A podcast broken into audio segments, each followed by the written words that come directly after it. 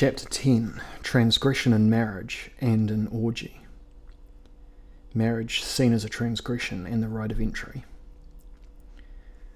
Marriage is most often thought of as having little to do with eroticism. We use the word eroticism every time a human being behaves in a way strongly contrasted with everyday standards and behaviour. Eroticism shows the other side of a facade of unimpeachable propriety. Behind the facade are revealed the feelings part of the body and habits we are normally ashamed of. It must be stressed that, although this aspect has apparently nothing to do with marriage, it has in fact always been present in it. Marriage, in the first place, is the framework of legitimate sensuality. Thou shalt not perform the carnal act except in matrimony alone. In even the most Puritan societies, marriage is not questioned but I have in mind the quality of transgression that persists at the very basis of marriage. This may seem a contradiction at first, but we must remember that other cases of transgression entirely in keeping with the general sense of the law transgressed. Sacrifice, particularly, as in essence, as we have seen, the ritual violation of a taboo. The whole process of religion entails the paradox of a rule regularly broken in certain circumstances. I take marriage to be a transgression, then. This is a paradox, no doubt, but laws that allow an infringement and consider it legal are paradoxical. Hence, just as killing is simultaneously forbidden and performed in sacrificial ritual, so the initial sexual act constituting marriage is a permitted violation.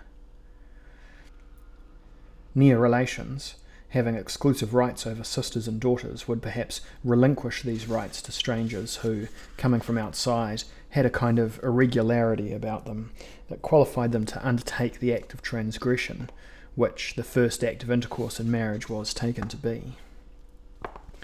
This is only a hypothesis, but if we want to see how marriage fits into the sphere of eroticism, such a possibility is not to be neglected in any case, that there is a feeling of transgression about marriage as a matter of everyday experience.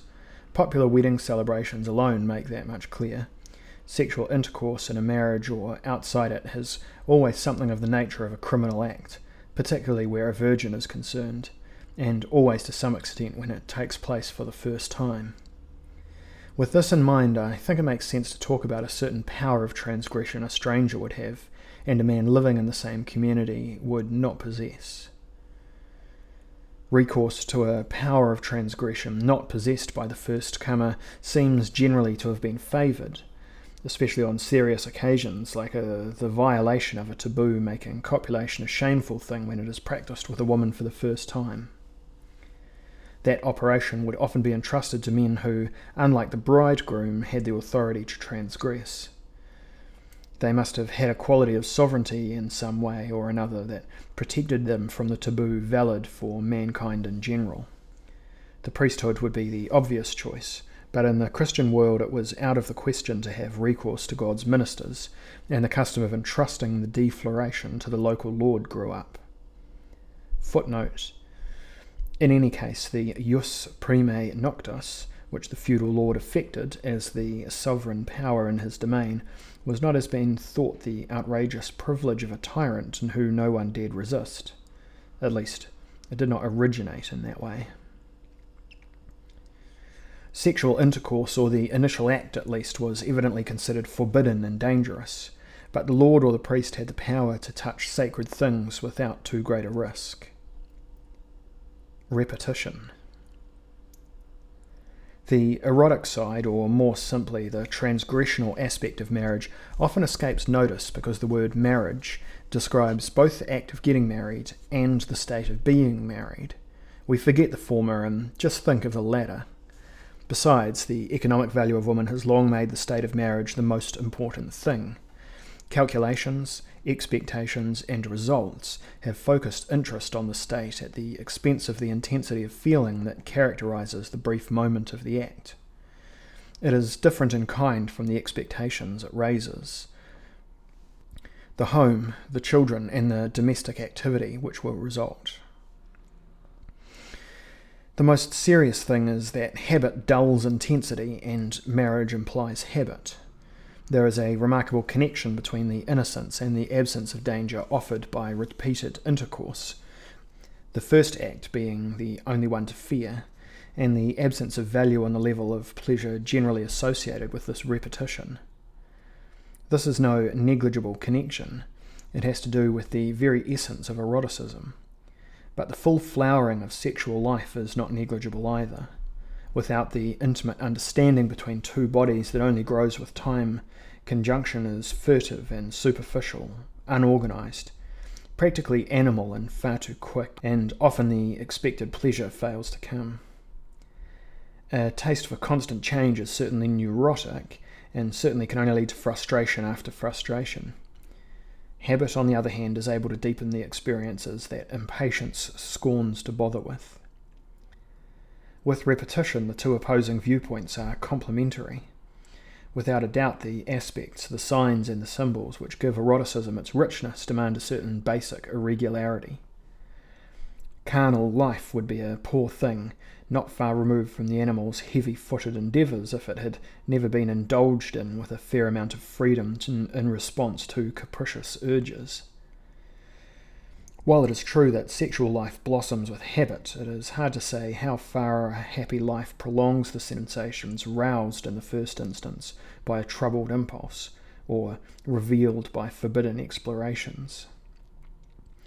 Habit itself owes something to the higher pitch of excitement dependent on disorder and rule breaking. We can ask whether the deep love kept alive in marriage would be possible without the contagion of illicit love the only kind able to give love a greater force than that of law. Ritual orgy. In any case, the orderly framework of marriage provides only a narrow outlet for pent up violence. Apart from marriage, feast days provided opportunities for rule breaking and at the same time made possible normal life dedicated to orderly activity. Even the holiday on the death of a king that I mentioned fixed a limit in time to apparently boundless disorder, in spite of its prolonged and amorphous nature. Once the royal remains had become a skeleton, disorder and excess ceased to prevail and taboos came into force once more. Ritual orgies, often connected with less disorderly feasts, allowed for only a furtive interruption of the taboo on sexual behaviour often the license extended only to members of a fraternity, as in the Dionysiac feasts. But it might well have a more precise religious connotation, transcending eroticism. We do not know exactly what used to take place. We can always imagine a heavy vulgarity taking the place of frenzy, but it is no use denying the possibility of a state of exaltation composed of the intoxication commonly accompanying the orgy erotic ecstasy, and religious ecstasy. In the orgy, the celebration progresses with the overwhelming force that usually brushes all bonds aside. In itself, the feast is a denial of the limits set on life by work, but the orgy turns everything upside down. It is not by chance that the social order used to be turned topsy turvy during the Saturnalia, the master serving the slave, the slave lolling on the master's bed. These excesses derive their most acute significance from the ancient connection between sensual pleasure and religious exaltation. This is the direction given to eroticism by the orgy, no matter what order was involved, making it transcend animal sexuality. There is nothing of this sort in the rudimentary eroticism of marriage. Transgression, yes, whether violent or not, but transgression in marriage is without consequence it is independent of other developments, possible ones no doubt, but not imposed by custom or even frowned on by custom. One might just possibly consider the vogue of dirty jokes in our own day as having something of the marriage ceremony about it at a popular level. But this custom implies an inhibited eroticism turned into furtive sallies, sly allusions, and humorous double meanings. Sexual frenzy, though, with its religious overtones, is the true stuff of orgies. A very old aspect of eroticism is seen in the orgy. Orgiacal eroticism is, by nature, a dangerous excess whose explosive contagion is an indiscriminate threat to all sides of life. The original rites made the Maenads devour their own living infants in their ferocious frenzy. Later on, this abomination was echoed in the bloody omophagia of kids first suckled by the Maenads. The orgy is not associated with the dignity of religion, extracting from the underlying violence something calm and majestic, compatible with profane order. Its potency is seen in its ill omened aspects, bringing frenzy in its wake, a vertiginous loss of consciousness. The total personality is involved, reeling blindly towards annihilation, and this is the decisive moment of religious feeling. All this occurs within the framework of man's secondary ascent in the measureless proliferation of life. The refusal implied by taboos confines the individual within a miserly isolation compared with the vast disorder of creatures lost in each other whose very violence lays them open to the violence of death. From another standpoint, the suspension of taboos sets free the exuberant surge of life and favours the unbounded, orgiastic fusion of those individuals. This fusion could in no way be limited to that attendant on the plethora of the genital organs. It is a religious effusion, first and foremost, it is essentially the disorder of lost beings who oppose no further resistance to the frantic proliferation of life. That enormous unleashing of natural forces seems to be divine. So high does it raise man above the condition to which he has condemned himself of his own accord. Wild cries, wild violence of gesture, wild dances, wild emotions as well, all in the grip of immeasurably convulsive turbulence. The perdition ahead would demand this flight into the regions where all individuality is shed, where the stable elements of human activity disappear and there is no firm foothold anywhere to be found. The orgy as an agrarian ritual. The orgies of archaic peoples are usually interpreted in a way that completely bypasses everything that I have tried to show. Before proceeding, then, I must discuss the traditional interpretation, which tends to reduce them to rituals of contagious magic. The men who ordained these orgies did indeed believe that they ensured the fertility of the fields. No one doubts that this is so. But the whole story has not been told if practices which far surpass the necessities of an agrarian rite are explained only in terms of that rite. Even if orgies had at all times and everywhere had this meaning, one would still be justified in inquiring whether this was their only meaning. To comprehend the agrarian aspect of a custom is indisputably of interest in that it thereby becomes part of the history of agricultural civilization but it is ingenuous to see all the actions accounted for by a belief in their efficacy.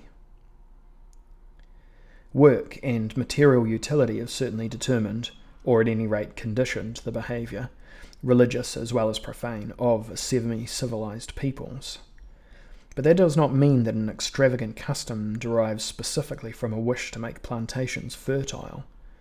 Work set up the distinction between the sacred and the profane it is the origin of the taboos which made man deny nature. On the other hand, the limits of this working world supported and maintained in the struggle against nature by those taboos also delineated the sacred world.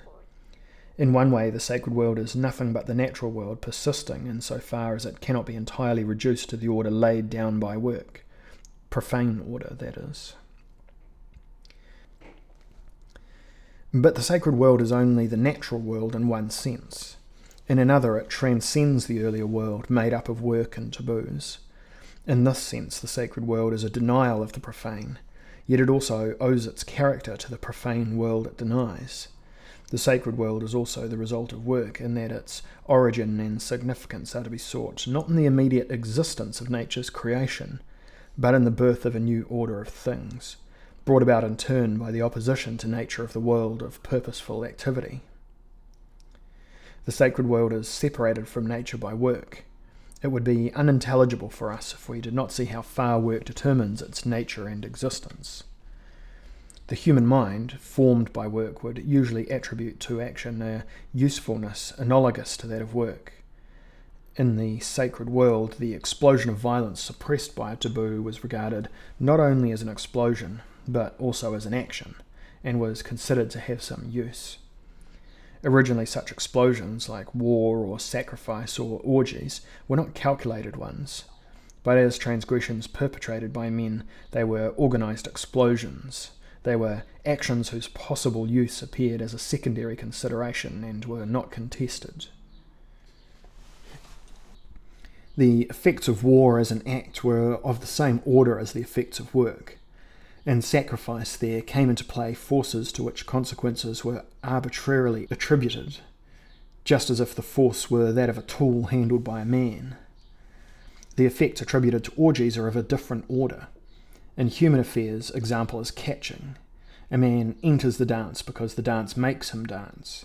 A contagious action, and this one really is contagious, was thought to affect not only other men but nature as well. So, sexual activity, which can be considered by and large as growth, as I have said, was thought to encourage growth in vegetation.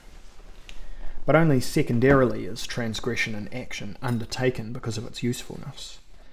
In war, in sacrifice, or in orgies, the human mind arranged a convulsive explosion, banking on the real or imaginary result. War is not a political enterprise in origin, nor sacrifice a piece of magic. Similarly, the orgy did not originate in the desire for abundant crops. The origins of war, sacrifice, and orgy are identical. They spring from the existence of taboos set up to counter liberty and murder or sexual violence. These taboos inevitably shaped the explosive surge of transgression. All this does not mean that recourse was never had to the orgy, or war or sacrifice, for the sake of the results rightly or wrongly attributed to them, but in that case, it was a secondary and inevitable business of frantic violence hurled in amongst the wheels of human activity as organised by work. Violence in these conditions is no longer a purely natural and animal affair. The explosion preceded by anguish takes on a divine significance, transcending immediate satisfaction. It has become a religious matter, but in the same movement, it also becomes human it finds its place in the chain of cause and effect that communal efforts have built up upon the foundation of work.